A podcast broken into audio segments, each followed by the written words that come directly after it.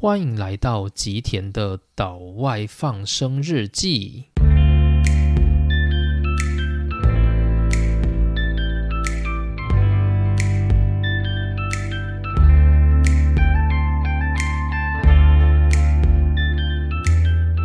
大家好，欢迎来到今天的内容。好，那就是很抱歉上周没有更新，主要的原因是因为我上周就是制作了大概半小时的节目内容。本来就是只要再多讲个十分钟，大概就能够把这个节目给结束掉。但是呢，自己就有一点龟毛，我就觉得说都已经难得讲到这个篇章了，就应该把里面的内容再讲细一点。尤其是大家在我们的就是量子力学篇章当中，应该就是会常常听到很多比较细节的内容，例如说谁跟谁的通信啊，谁跟谁的对话或评价。那对我而言，我会觉得都是一些很好的历史素材，所以我就舍不得把这些东西给割舍掉。所以上周呢，就是我录完半小时之后，我又觉得如果后面这些东西我不把它割舍掉，大概又可以再讲个二三十分钟吧。所以我就想说，嗯，好吧，那还是再忍一下，就把它做的比较完整一点，然后留到本周再来更新。所以也感谢大家的等待。好，那今天呢就不要那么多废话，我们直接进入今天的主题。今天的主题呢，我们要谈的是一个很重要的人物，这个人物呢叫做路易德布洛伊。而这个人物的出现呢，就揭示着量子力学的前半部要结束了。因为路易德布洛伊呢，他主要就是终结了所谓的波动说跟粒子说。所以，当波动说跟粒子说整合之后，整个物理学界就会有更多的心思能够去发展出其他的新理论。而这些理论呢，最后就构成了整个量子力学的结构。所以，我们通常在看这段历史的时候，习惯会把路易德布洛伊他的波粒二象性当成是一个分水岭。于是，就让我们来进入今天的主题。路易德布洛伊出生于一八九二年的八月十五日，在法国南部小镇的迪耶普。虽然出生家是一个法国小镇，但是呢，他们家实际上是挂有非常显赫的头衔。头衔的名称叫做布洛伊公爵。这个家族呢，从十七世纪开始，在法国就是一个非常著名的政治家族，在军事、外交上面都掌控非常重要的地位。而到一七四二年的时候，法王路易十五。为了表彰这个家族他对于就是法国的贡献，所以直接赐给这个家族一个世袭的爵位。这个爵位呢，就是布洛伊公爵。被赐予公爵爵位之后，这个家族的儿子维克多·布洛伊因为奋力的保全神圣罗马帝国的地位。因此呢，被神圣罗马帝国的皇帝赐予了亲王的头衔。自此之后，布洛伊家族不只有来自法国的公爵爵位，还有来自于神圣罗马帝国的亲王头衔，加重了这个家族显赫的背景。而路易德布洛伊他刚出生的时候，整个家族是由他的父亲所继承。他的父亲是布洛伊家族的第五代公爵，而在他十四岁的时候，父亲过世，因此呢，公爵的爵位落到他哥哥的头上。他的哥哥名字叫做莫里斯德布洛伊。于是呢，我们今天的主角就落到路易德布洛伊的身上。不过，在讲路易德布洛伊的时候，我们就不能够不提到他哥哥在于他生涯当中的贡献。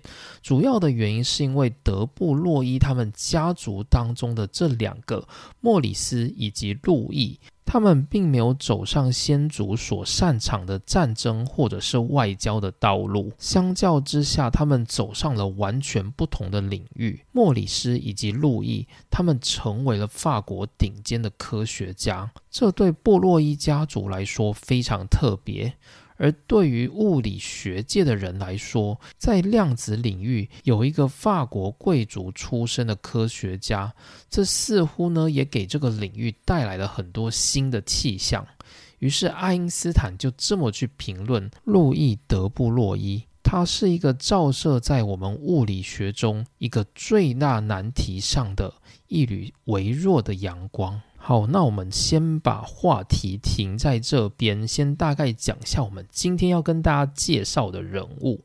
今天要介绍最主要的人物就是路易·德布洛伊。也就是我在开头讲过，他是出生在一八九二年的八月十五日。那上一回呢，我们有提到一九二四年的某一天。爱因斯坦他在他的信箱里面收到了一封来信，配上了一个博士论文。来信是他的朋友所写给他的，意思是要他看看这个博士论文当中所写的一些概念。而这个博士论文呢，就是来自路易·德布洛伊。那这个博士论文当中的概念是什么？他要讲的东西呢，就是我们在高中物理会学到的波粒二象性。或者是呢，一般会称它叫做德布洛伊的物质波。那为什么会有这个概念出现呢？主要是在过去我们的论战当中都不断提到，光有所谓的粒子性，光也有所谓的波动性。在过去的历史里面，没有人能够说光到底是波还是粒子。那德布洛伊这个人呢，他调和了这两个特性。他告诉大家说，在世界的万物里面，如果你去看这种量子等级微小的颗粒，它必定同时具备粒子以及波的特性。意思就是说呢，如果今天你在看光。光你已经知道它有波的特性，也有粒子的特性嘛，所以光的颗粒可以完全满足这两者。光的粒子叫做光子，光的波动叫做光波。那接着呢，我们来看一个大家意想不到的东西，这个东西就是电子。大家会想说，电子到底是一个什么样的东西？大家理论上的想象都会觉得，电子它应该是一个颗粒状的东西，然后带有一个电荷，然后你把这颗电子粒子拿到就是体重机上面，应该是可以测出一些重量。那这确实是电子的一部分。不过，德布洛伊物质波也同时告诉我们。电子它属于量子领域的东西，所以电子呢，它一定会有粒子性，同时电子它也是一个波动，这就是波粒二象性，也就是德布洛伊的物质波。意思就是说，你世间万物能看到的物质，它其实都可以用波来描述，而它的现象呢，也几乎可以变成一个有波长的波动。好，那接着我们再来讲一下德布洛伊这个名词翻译。就是呢，如果在我们一般课本上、教科书上，大致上都会直接写德布洛伊物质波。但是呢，我们刚刚在介绍的时候，我一直介绍它是布洛伊公爵嘛，所以那个德呢，它其实是没有意义的，就是他们家族的姓氏最后都会加一个 d e b r o y e。那个的，它其实就类似英文的 off 的意思，所以例如说路易德布洛伊，它其实就是 Louis de Broglie，意思就是布洛伊的路易。的这样的意思，所以呢，他们家族的姓氏其实是叫做布洛伊，而那个的它其实是没有表示任何名称的概念。不过呢，在翻译上呢，就是我们都会直接翻成德布洛伊，所以就会有德布洛伊物质波这样的说法。那为了就是让它跟我们就是一般教科书能够合在一起，所以我这里还是称呼他德布洛伊好了，我就会叫他路易德布洛伊，以确保就是大家知道后面的德布洛伊物质波就是他所提出来的，大概是这样的概念。好，那接着呢，我们就继续进入今天的正题。那首先呢，先帮大家再定义一下时间的概念。路易德布洛伊出生在一八九二年，所以他比爱因斯坦小十三岁。比尼尔斯·波尔小七岁，所以相较于爱因斯坦跟尼尔斯·波尔，德布洛伊他就算是一个比较后辈的人物。那路易·德布洛伊他拿到博士学位是在一九二四年，也就是爱因斯坦跟波尔他们拿到诺贝尔奖之后的两年。这时候呢，路易他才刚从博士班毕业，大概是这样的时间感。好，那接着我们就要来讲，就是路易德布洛伊他的一些生平。路易在小时候呢，可以轻易的去背出所有第三帝国的大臣的姓名，所以所有家族的人都认为路易德布洛伊他终究会成为一个政治家，就像他的祖父曾经当过首相一样。不过很不凑巧的是，他那极度具有政治想法的父亲，在一九零六年的时候去世。那个时候呢，路易德布洛伊他只有十四岁，于是家族当家做主的人就落到了他哥哥莫里斯的身上。莫里斯当时是三十一岁，他成为了一家之主。在过去的岁月里。莫里斯他也是依照自己家族的传统走上了军旅生涯，他成为了海军，在海军当中有相当优秀的科学成绩，所以呢就显示出他一直很想走上一个科学家的道路。那他在海军做一阵子的时候呢，就开始觉得海军里头关于研究无线电通讯这一块非常的有兴趣。于是，在一九零二年，他甚至写了一篇关于无线电波的论文。那这一步呢，就加强了他想要走上科学界的决心。不过呢，却屡屡遭到自己父亲的反对。一九零四年呢，莫里斯他不顾父亲的反对，就直接退役。离开他待了九年的海军，并且决心把生命都投身到科学上面去。那父亲呢，当然是蛮生气的。不过在生气也没有多久，因为两年之后他父亲就过世了，所以他呢就成为了。布洛伊家族的第六任公爵，以此承担整个家族的责任，所以他的弟弟路易的教育就落到了他的身上。他认为呢，学习是非常重要的一件事情，所以他就把路易送到学校去念书。那路易呢？他在就是法语、历史跟物理、哲学方面都有很好的成绩，可是，在数学跟化学就则是常常心不在焉。因此，莫里斯他在自己的日记也这样写道。由于我自己对于给年轻人学业施加压力多少有不快的经验，所以呢，我一直避免自己去对路易的学业施加压力。但路易他在学业当中的摇摆不定，时常是让我很担心的。好，那担心归担心，三年后的一九零九年。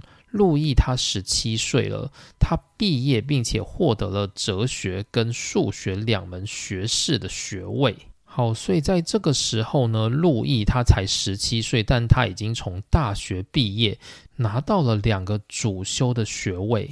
而在他毕业的前一年，也就是一九零八年，莫里斯在法国的法兰西学院接受法国知名科学家保罗·朗之万的指导，获得了博士学位。于是他就开始在自己巴黎的寓所新建了实验室。那莫里斯的这个决定呢，其实也让自己的家族松了一口气，因为要贵族呢，就是直接到一般的大学成为教授去进行研究跟指导工作，其实是一个非常。低声下气的事情，而家族呢就不希望莫里斯走上这样的道路。而莫里斯呢，他选择在自己家中就是新建研究室，有种程度也代表是贵族他喜欢关起门来自己玩自己的小学问。这对家族的观感而言，会觉得这个是比较无伤大雅的。因此呢，莫里斯他就在家里建立了自己的研究室。那相较之下，他的弟弟路易就坚决走上了不同的道路。路易呢，他一心想的就是他想要走一个比较传统的学术职业生涯。那接着呢，路易他就到巴黎大学去学习中世纪的历史，但学着学着，他忽然就觉得说，这到底是在学什么东西？他发现历史当中的文本资料跟文卷。对这些东西去做分析跟辩解，这让路易呢开始觉得很难被这种学术生涯给吸引，于是呢开始慢慢变得颓废丧志。莫里斯呢就在自己的日记上面写道：“我觉得我弟弟呢，他离失去信心已经不远。”那好在就是在巴黎的这段期间，路易只要无聊追到他哥哥的家去，而他哥哥的家呢，就是一个物理实验室。那莫里斯主要做的研究是跟 X 射线有关，也就是我们先前所提到的 X 光。那路易呢，在看他哥哥做了这些研究之后，也渐渐产生起兴趣。不过，他也怀疑，就是自己没什么研究能力，因为呢，过去他并没有非常认真的在物理这一块做太多的学习。那这些冲击呢，也开始慢慢改变路易心中的想法。就是路易过去呢，其实是一个比较青春活泼，而且就是意气飞扬的一个孩子。但是呢，在他看到哥哥做实验的那些时光里面，他感受到自己有很多不足的地方。如果今天他想要找到一个他有兴趣的领域，他势必有很多必须要去反省、必须要去学习的地方。这让他慢慢的变得学会去自省。于是呢，他的哥哥就这样子去评价路易。他说，他觉得路易总有一天会变成一个冷静而且相当桀骜不驯的学者。那为了多培养弟弟在物理学上的兴趣，他的哥哥最后就趁着一九一一年的时候，邀请了弟弟去布鲁塞尔。主要的原因是因为莫里斯他在从一九零八年在自家设立实验室以来，他已经成为一个就是在 X 射线稍微有头有脸的人物。于是呢，他被受邀前往布鲁塞尔的第一届索尔维大会，也就是爱因斯坦以及马克思·普朗克当年所参加的那一场大会。而那场大会呢，他哥哥莫里斯主要负责的是一个担任书记官的角色。那这其实是一个行政职。不过对莫里斯而言呢，他觉得这是一个非常难得的机会，就是可以见到很多很大咖量子力学领域的高手，所以他也就邀请弟弟路易陪他一起去。路易到布鲁塞尔的时候呢，他其实也就是一个走马看花的概念。他对于会场当中呢在聊的那些内容，他其实并不了解。不过回来之后呢，他哥哥就跟他讲述了他们在会场当中有多少比较激烈的争辩。对于那些很特别的物理问题，大家都努力的正在找出能够开启未来去解决这些问题的方向。那路易他在听到了就是哥哥对他的解释之后，慢慢的开始对物理学的新课题产生兴趣，于是他就把这些索尔维大会当中的一些发布的文稿。认真的把它看了一看之后，他忽然告诉自己，于是他决定放弃那些历史教科书，那些在巴黎大学他的主修，但是却让他不感兴趣的那些中世纪历史。从从现在开始，他想要学习物理。今年的他十九岁，他想要成为一名物理学者。于是到一九一三年，他便在巴黎大学苦读物理学，并且呢拿到了物理学的学士学位。那依照路易自己的规划，他原本是希望能够从巴黎大学毕业之后就到一个物理学的研究所去工作。但是呢，因为法国本身就有兵役的问题，于是呢，他必须要先入军服役一年。他选择的是法国的陆军。他到巴黎城外的一个工兵连去驻扎。那因为工兵连它是一个比较危险的地方，所以他哥哥就帮他周旋。最后呢，他被调派到就是无线电的通讯部。那这时候刚好就爆发了第一次世界大战，他原本想要去研究工作的梦想被迫终止了一段时间。在这之后的四年呢，他作为一个无线电的工程师，驻扎在法国巴黎的埃菲尔铁塔之下。时间晃眼一过，来到一九一九年的八月，从二十一岁到二十七岁的这六年里面，路易他被迫穿着军服度过。而他非常痛恨这些日子，所以这也让他更强化他的决心，他要走向他自己想要的道路。于是呢，他得到了哥哥莫里斯的帮助跟鼓励，来到就是莫里斯的研究室当中，跟哥哥一起共同研究 X 射线以及光电效应方面的主题。那兄弟两人呢？他们经常会在就是研究当中共同讨论，而且是非常长时间的讨论，看看如何对做出来的研究结果做出解释。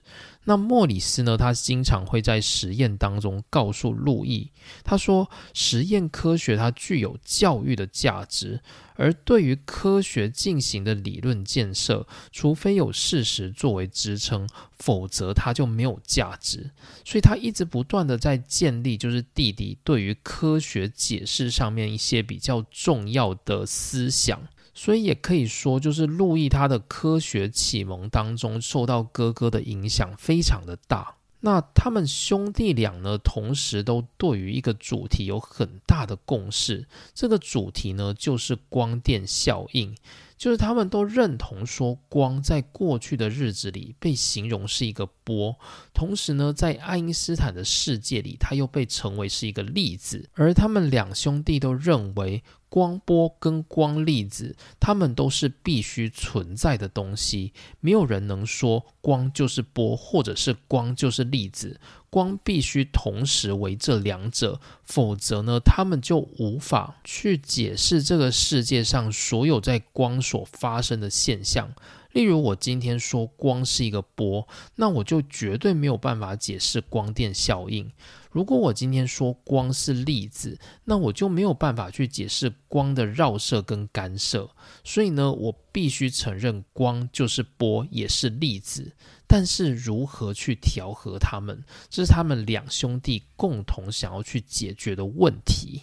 那现在听起来，你会觉得说，诶，这有什么了不起？就是光，它可能是波，也可能是粒子，这件事情本来就很容易接受，不是吗？但在当时的科学界，它其实并不是那么容易接受的事情。原因是因为他们多多少少都受到过去的那些教条的影响。过去的教条都告诉他们，光是一种波，所以你忽然要他们去改变思维，说光它其实也具有粒子的特性，这其实会影响他们所发表的一大票的研究理论。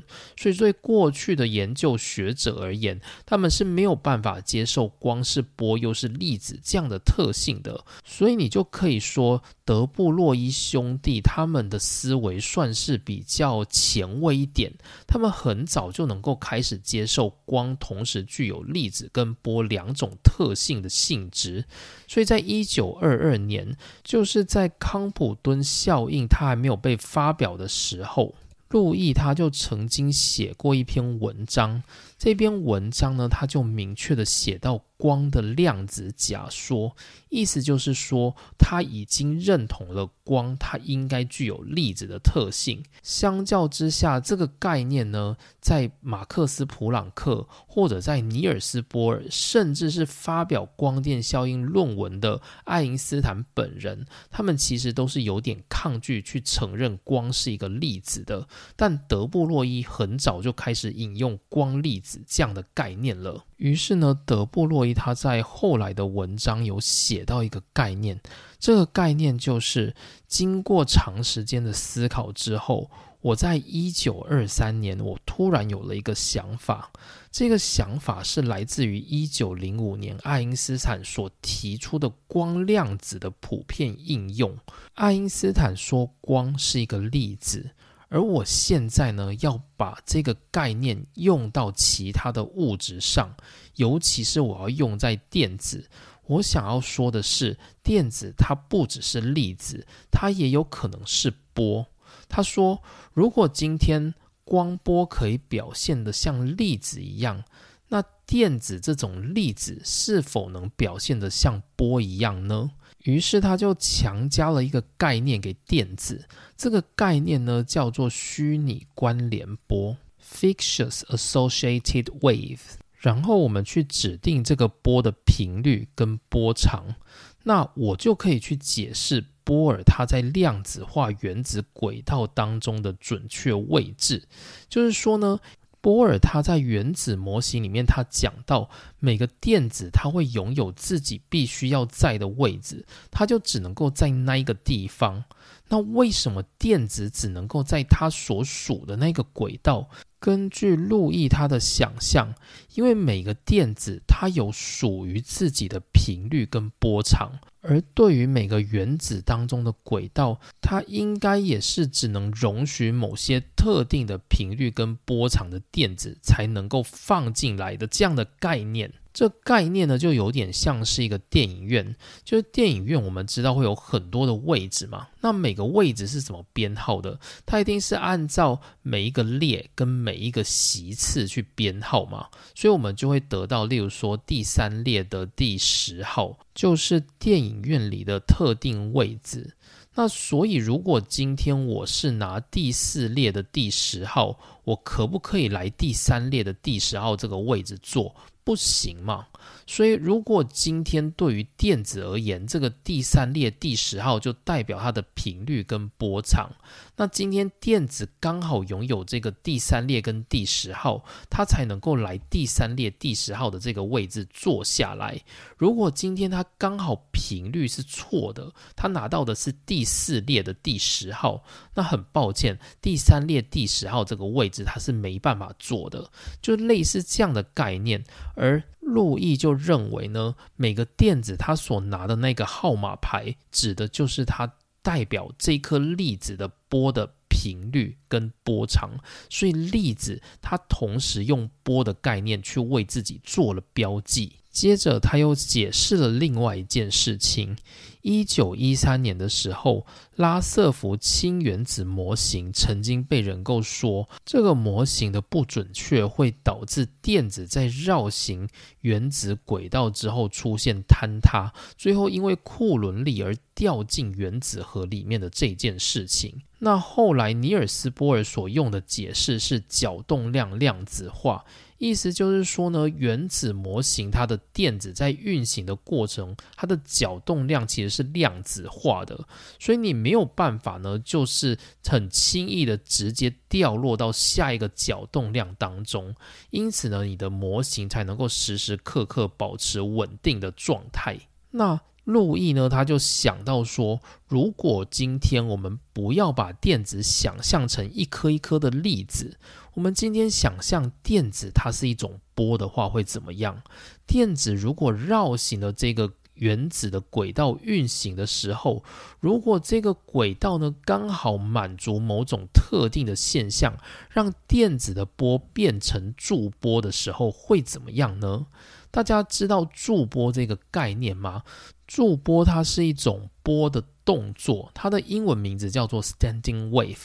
就如果大家去查驻波，驻就是驻扎的那一个驻，就是它是一个停滞的波。的意思，它指的概念就是，如果今天呢，你的正向波跟反向波具有同样强度的时候，最终你所形成的就是会是一个类似停住的波。这个停住的波呢，它有点像是我们在跳绳的时候的那一个振动模式。那重点是驻波这个概念，它其实是不耗能量的。根据过去的原子模型。电子如果它绕行轨道运行的时候，电子在库伦力当中移动，势必造成能量流失，所以能量会越来越少。可是如果今天呢，电子它能够以驻波的方式运行在原子轨道周边的话，那因为驻波它是一个不消失能量的波，所以它就可以一直确保电子它维持某一个固定的方式移动，而不会散。失掉能量，就能够解释为什么电子它不会掉进原子核里。于是，这就是路易他的想法。他认为，如果我们今天要去解释原子模型的这件事情上面，我们或许只要把电子想象成一个波，那就可以解释啦。那我们在轨道当中所看到的主量子数，也就是轨道有不同的层数嘛。原子轨道呢，在波尔的模型里面，它建立了不同的层数，就是所谓的主量子数。那这些层数呢，可以怎么去解释？路易的解释方式是：如果今天我们把电子在这个轨道当中的运行想成是一个驻波的时候，那驻波它其实不会只有一种形态。如果大家去查驻波的话，会发现我们在一个固定长度之下所形成的波，它的驻波可以有无限多种形式。而这个无限多种的形式，主要的原因就是因为驻波它的节点可以分割成无限多个。举例来说，如果你先想象跳绳好了，跳绳的话呢，就是左右两边被抓着嘛。所以绳子它只能够在中间这一块进行震动，这个波动我们叫做第一斜波。接着呢，这时候如果我把跳绳最中间的位置直接紧紧的抓住，这时候你可以想象我们的跳绳会被抓成三个节点。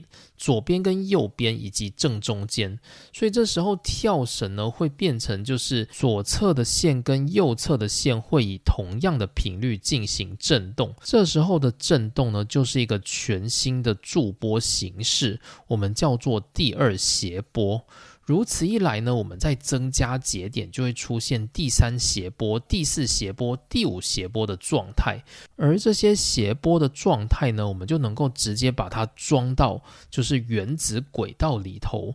原子当中最底下能量最低的原子轨道，我们就称它叫做第一斜波态；第二轨道叫第二斜波态；第三轨道叫第三斜波态，就可以以此去对应主量指数的一二三四五等等特性。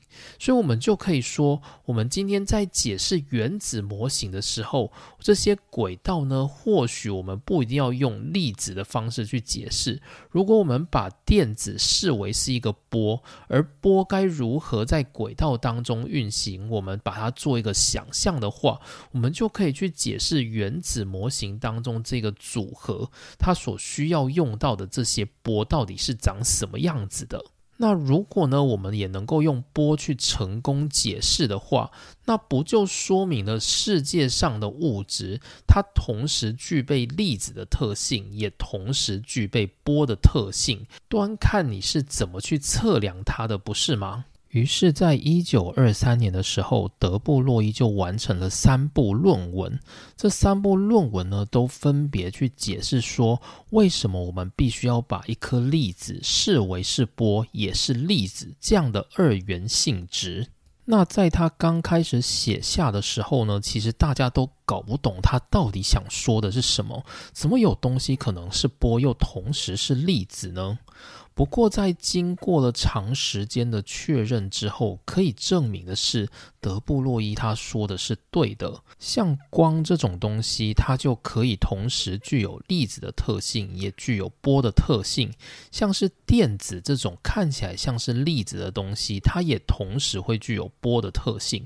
或者不只是光子或电子，在我们自然界上所有发现到的基本粒子，它们都同时具有波粒二象性。那之后呢？德布洛伊他就把他的这三篇论文集结起来，然后在一九二四年的时候当成是一个博士论文。那德布洛伊他其实所属的大学是法国的索邦大学。那他其实从一九一九年就是从军回来之后，他就回到了索邦大学去工作。然后同时呢，他只要一有时间，就会到他哥哥的研究室去做实验。所以他不只是在学校可以做实验，在离开学校之后，他还是有办法继续累积他的学术能量。于是他在一九二四年提交了博士论文，并且在当年的十一月二十四日获得了论文答辩的机会。当时的审查委员当中有三个都是索邦大学的教授。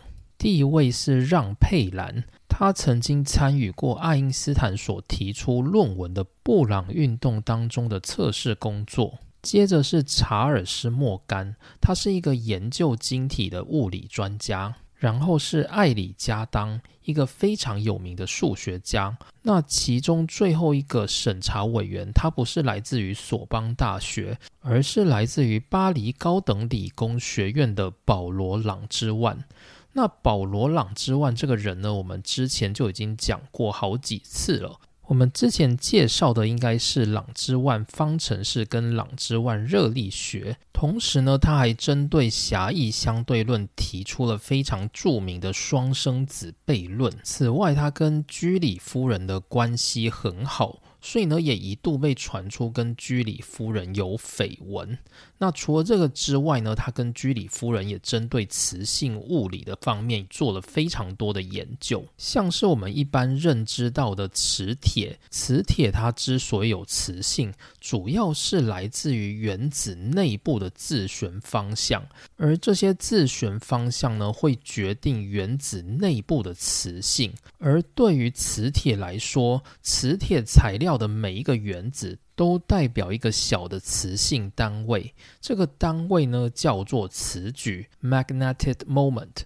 而定义这个词矩的人就是保罗·朗之万。好，那其实呢，在保罗·朗之万成为他的审查委员之前，德布洛伊他在写完他的论文之后，就曾经拿给保罗·朗之万看过。那在当时呢，保罗·朗之万他并没有拒绝去看德布洛伊的博士论文，虽然他只是一个非常小咖的博士生。那保罗·朗之万他在看完德布洛伊的论文之后，他对他的结论非常的满意，所以路易·德布洛伊他才能够比较有自信的把这个结论呈上去，成为他的博士论文的结果。那保罗·朗之万他在看完就是路易·德布洛伊他的论文的时候呢，他曾经说过这样的一句话，他说：“这个小伙子的博士论文在我看起来是意义深远。”朗之万知道，从多年以前，爱因斯坦就已经提出过光可能有粒子的特性，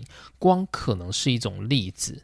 接着呢，保罗·朗之万又得知前两年康普敦所提出的康普敦效应的实验，更证实了光它具有粒子的特性。如今他在看到路易·德布洛伊的论文的时候，他更觉得非常的印象深刻。这感觉就好像是。当粒子跟波这两个理论注定要融合为一，呈现在世人眼前的这件事，冥冥之中就是必须发生的一样。而德布洛伊的论文当中，最让他印象深刻的东西，就是那个波粒二象性的公式。如果大家呢有在高中上过物理的话，大概会知道这是一个怎么样的公式。它主要就是一个物质波的波长会等于普朗克常数去除以它的动量。什么意思呢？这里我们要关注的点有两个，第一个是波长，第二个是动量。波长的意思代表说，如果今天这个东西它是波，它就具有波长。所以，当我们在描述一个波的时候，我们便需要用到这个波的波长去描述这个波的特性。那另外呢，如果我们在讲到粒子性的时候，我们通常会看这颗粒子的动量，因为粒子在移动的过程中，它就有质量、有速度，质量跟速度的相乘就会是动量。所以呢，我们在讨论粒子。性就会考虑到动量的问题，而今天呢，路易德布洛伊他将这两个毫不相干的物理性质给结合起来了，而结合的这个因子呢，就是普朗克常数。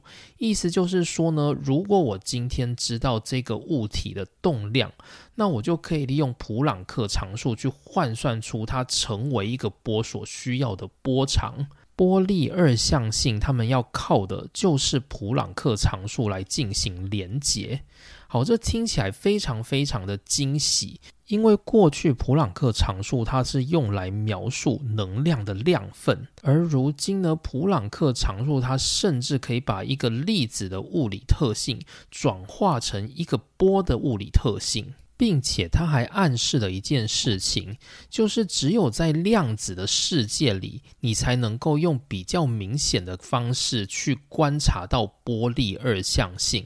什么意思呢？就是说，如果今天是在量子的世界，你会看到一个粒子，它可能是一颗粒子，同时呢，它也会表现得像一个波。但如果是在一般我们日常生活的世界，你是看不到这样的事情了。主要的原因是因为普朗克常数它的这个数值非常非常之小，它是六点六二乘以十的负三十四次方每秒米平方公斤。这个如果你把它搬到日常生活来看的话，如果你今天想象一颗棒球，它是一颗粒子，然后你今天把这颗棒球丢出去的时候，棒球就会有一个动量嘛。那这个棒球呢？你怎么看你都不觉得它像是一个波啊？你就觉得它就是一颗粒子飞在空中这样子。那主要的原因是因为这个普朗克常数，因为普朗克常数非常非常之小，所以你用普朗克常数去除上棒球动量之后，你会得到一个非常非常小的波长。这个小的波长会小到你的眼睛几乎看不见，所以呢，你会感受到的就是这颗棒球它飞在。空中，它是一颗粒子，它不是一个波。但如果今天呢，我们会在一个微观的世界里，你想象的是一颗电子它的移动，那电子它移动的动量呢，就会小非常非常的多。所以以普朗克常数换算下来，你得到的波长就会变得比较大。所以对于这颗粒子来说，它就会表现出。波的特性，因为它的波长被反映出来了，这就是波粒二象性的应用范围。波粒二象性告诉大家，在日常生活巨观的世界，你看不到波粒二象性。不过呢，如果你今天去看量子的世界，这个性质就会出现。那于是呢，保罗·朗之万他觉得这个结果真的是让人意味深长，所以他又再跟路易·德布洛伊要了一份博士论文，而这一份呢，他就把它寄给位在柏林的爱因斯坦。所以我们才会在上集的背后说到，爱因斯坦呢，他收到了一个来自他好朋友的信，信中呢写的是一个博士论文，而这个信呢就是来自保罗·朗之万。那爱因斯坦他回信时就写到说，这个小伙子他的论文把巨大的帷幕掀起了一角，他的意思就是说，在这广大的物理世界里面，德布洛伊的。波粒二象性，它即将为整个世界带来翻天覆地的影响。那因为已经得到了爱因斯坦的认可，所以场上的这些审查委员呢，他们对于路易德布洛伊他的口试答辩也几乎没有什么刁难，纷纷表达了祝贺。于是，三十二岁的路易德布洛伊，他不是靠着自己祖上的名声，而是靠着自己，他成为一名有头有脸的物理学家。他是路易德布洛伊博士。那路易德布洛伊呢？他在发表他的博士论文之后，他其实脑里就想到了一件事情。如果今天电子它也是波的话，那我今天把一个电子束射到一个狭缝里面去的时候，它应该会跟光一样产生绕射的效果。光的绕射，我们在前面光的篇章有讲到过。光它会有绕射现象，这就是光它是波的特性。这个光绕射呢，它其实是来自于过去杨格的实验就证明出来了。而电子呢，一般人不会觉得它会绕射，因为它是一颗粒子。可是如果依照波粒二象性的特性的话，电子它射到狭缝里，它应该也有机会展现波的特性才是。于是呢。路易德布洛伊他就建议他的哥哥要来做，就是把电子束射进晶体当中的狭缝，去观察它的绕射现象。结果呢，他的哥哥就拒绝了，因为他哥哥手上刚好有很多的研究项目必须要做，所以没有办法去安排路易说的这个实验。那在之后呢，就有一个来自于哥廷根大学的年轻物理学家沃尔特，在路易德布洛伊还没有把这个想法付诸实现，甚至告诉大家的时候，沃尔特呢，他就先公开这个想法。他说：“如果我们今天把电子射进晶体的时候，应该会看到它的绕射现象吧？”这个想法就跟路易德布洛伊想做的实验一模一样。于是，在沃尔特宣布要要做这样的实验之后，爱因斯坦他就写了一封信给沃尔特，他说道：“年轻人，你要做到金矿之上了。”爱因斯坦的意思是什么？意思就是说，这个实验它非常的简单，就是我们只要有电子束的仪器，然后有一个结晶，然后我们把它射进去，去观察它的绕射图样就可以了。所以这是一个非常简单的实验。但这个简单的实验呢，过去没有人想做。但是如果你今天做了这个实验，只要证明成功，就表示波粒二象性为真，而这将导致物理学界出现广大的颠覆，而最终的结果就是你可以拿到诺贝尔奖。所以爱因斯坦他所说的那个金矿，有一部分大概就是指你这根本就是直接拿到诺贝尔奖的保证牌啦。不过呢，沃尔特他的动作太慢了，在沃尔特之前呢，就有人先把它做出来了。但这个实验呢，完全是一个意外。这个实验呢，是发生在纽约的西部电力公司，也就是我们后来比较熟知的贝尔电话实验室。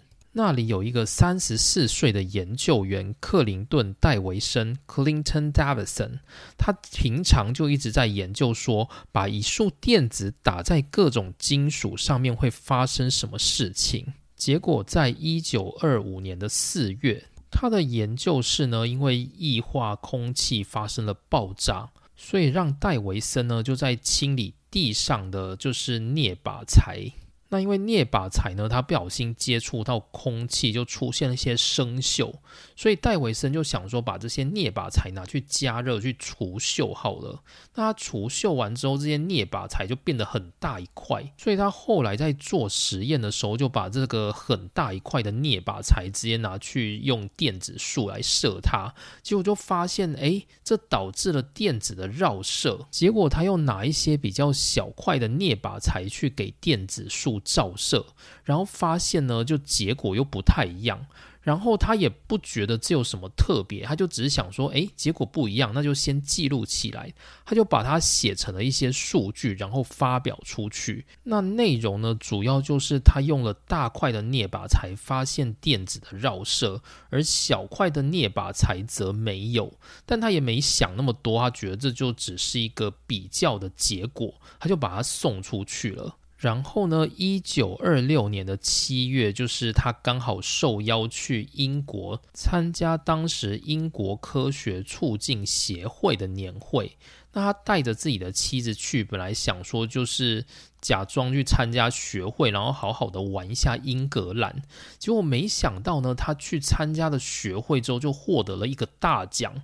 这个大奖就是在学会当中呢，有科学家就告诉他说：“你今天发表的这个论文啊，它支持着一个法国亲王所提出的物理模型啊。”那因为当时就是路易德布洛伊他的论文是用法文发表的，然后是写在就是法国的一个杂志叫做《简报》上面。那身为美国人的戴维森当然不会看啊，所以他回去之后呢，就马上跟他的同事一起去研究这个由就是路易德布洛伊所写的法文杂志，然后把它翻成英文来看。结果呢，他们发现到说，哎。他们当时观测到电子绕射的这个波长，跟德布洛伊的物质波所写的那一个波长公式计算是相匹配的。意思就是说呢，路易德布洛伊的波粒二象性它是对的，而这个呢，用电子束的绕射可以证明出来。那在这个同时呢，英国亚伯丁的一个科学家乔治帕吉特汤姆森 （George Paget Thompson），他正在做自己的电子束实验。主要也是因为他在前些日子就是参加了英国牛津举办的学会。然后也听到了，就是有人在讲关于路易德布洛伊所写的这个论文。于是他回去呢，就对他的电子束也来做做看有没有绕射的实验。那他做的内容呢，就比戴维森更精细一点，因为他是真的想要做这方面的实验，所以他又用了比较精细的薄膜，去用更精细的角度观察了电子的绕射现象。而计算的结果呢，跟特征都显示了这个电子它所绕射的这个现象呢，就跟波粒二象性所预测出来的波长是一致的。所以呢，不只是美国、英国的科学家也证明出来了波粒二象性的正确性。于是，首先在一九二九年，路易德布洛伊被授予了诺贝尔物理学奖。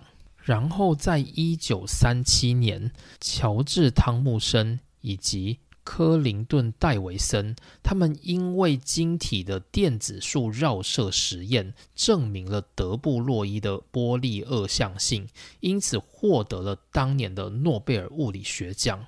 而我们刚刚提到的乔治·汤姆森，大家应该对他的姓氏非常的熟悉。汤姆森家族在魁违三十一年之后，再获得了另外一座诺贝尔奖。前面获得诺贝尔奖的是在一九零六年由发现电子的 J.J. 汤姆森获奖，而乔治·汤姆森呢，正是他的儿子。那路易德布洛伊呢？他从一九三三年开始就成为法国科学院的院士，然后在一九四二年开始成为法国科学院的永久秘书。一九四四年的时候呢，他获得法兰西学术院的第一席位的院士。那当时他在获得院士的时候，其实算是比较特别的时期。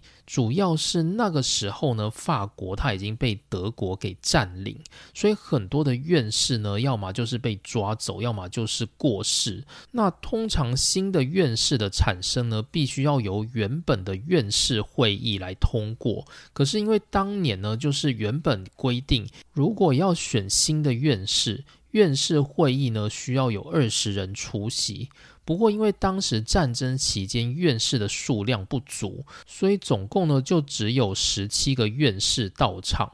不过那十七个院士都对于路易德布洛伊投下了同意票，因此呢，路易德布洛伊就成为了一九四四年新的院士。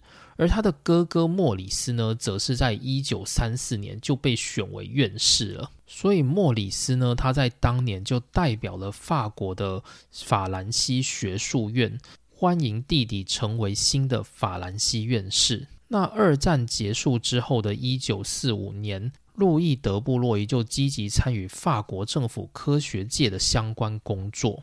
他担任法国原子委员会的顾问。一九六零年，莫里斯过世，路易德布洛伊他继承了哥哥的爵位，成为第七代的布洛伊公爵。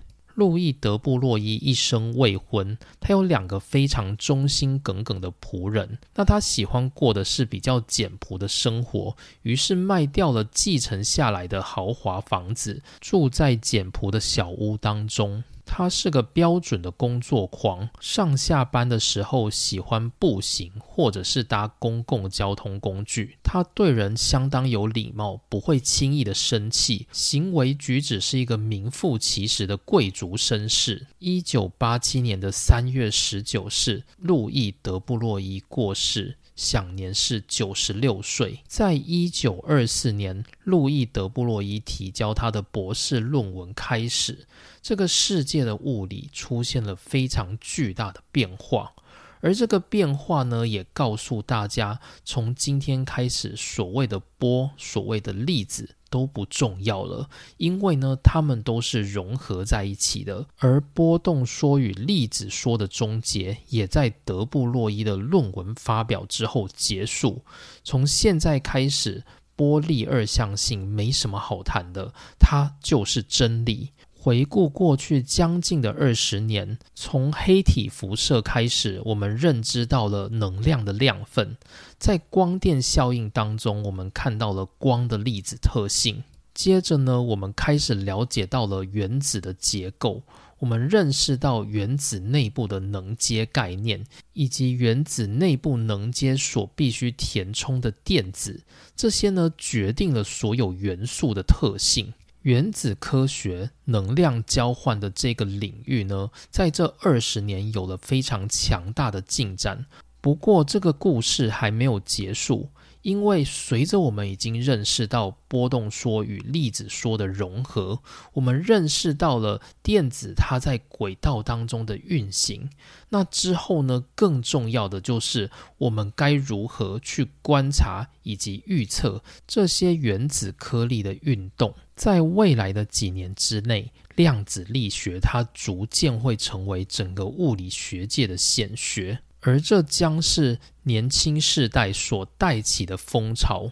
这些年轻世代呢，来自于哥本哈根物理学研究所，由尼尔斯·波尔所带领的研究机构所创造出来的各种理论。包利沃夫冈、波尔纳·海森堡、保罗·狄拉克这些人呢，将带起新的世代，而迎来的就是我们最熟悉的量子力学。于是，就让我们敬请期待量子力学的新世界，来自年轻世代的物理学。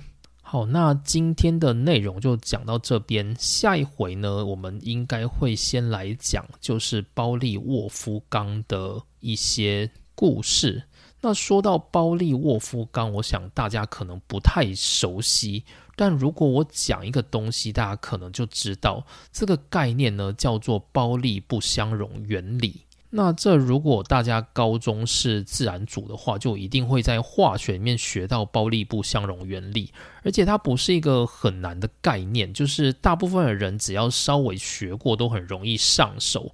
那包利沃夫冈呢，就是提出这个原理的人，所以下一集开始呢，我们会从年轻世代的包利沃夫冈开始说起，请大家期待一下吧。好，那今天内容就到这边，谢谢大家收听，我们下次见，拜拜。